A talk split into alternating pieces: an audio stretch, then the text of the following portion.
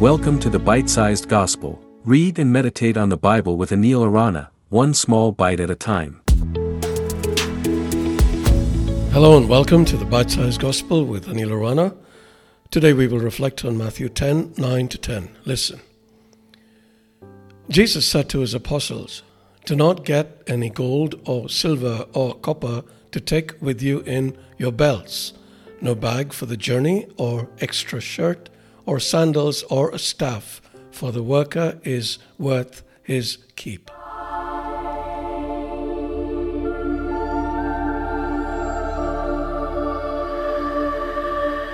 As Jesus sends his apostles out on mission, he continues to instruct them.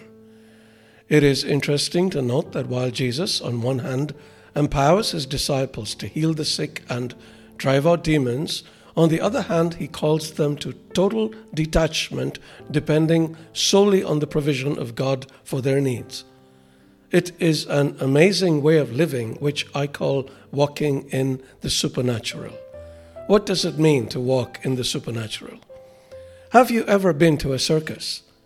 People of my generation would surely have been to one, but we don't have too many circuses coming to town these days, and those that do don't have a lot of the acts we used to see.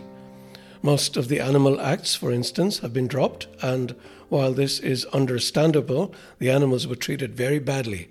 It has changed the flavor of the circus completely. However, one act remains, and that is the flying trapeze. Performers jump from a very high platform using a trapeze a bar hung by ropes, and then let go of the bar to be caught by another performer. The flyer can do nothing. He can only trust that the other guy, the catcher, will catch him. If the flyer tries to catch the catcher, it could result in serious injury.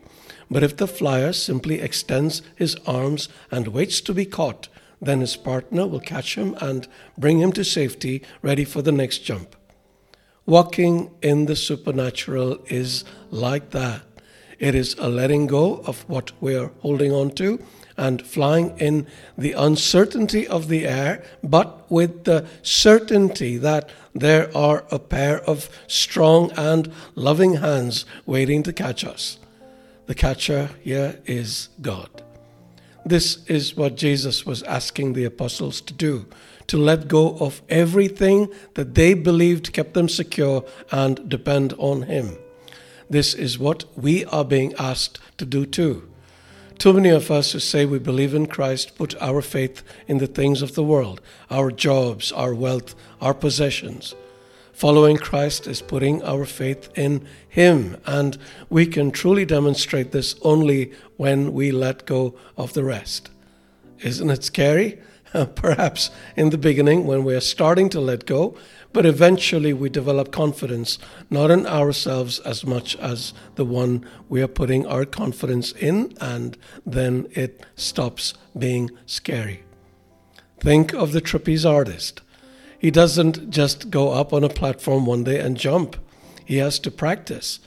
At the start, just climbing up to the platform on a narrow 24 foot rope ladder is scary. But after months of practice attached to safety harnesses that allow him to swing and jump without fear of falling, he takes off the harness one day, confident enough to fly and know his partner has his back. It's the same with God. It is going to be scary in the beginning, but when we keep letting go, we eventually come to realize God is not going to let us fall, and then the fear goes away, and we are left only with this amazing sense of exhilaration. There is nothing in the world like it. So, dear friend, walk in the supernatural. May the Spirit be with you. Thank you for listening to the Bite Sized Gospel. If you enjoyed this episode, please share it with your friends. For other great content, including live sessions, visit www.anilarana.com.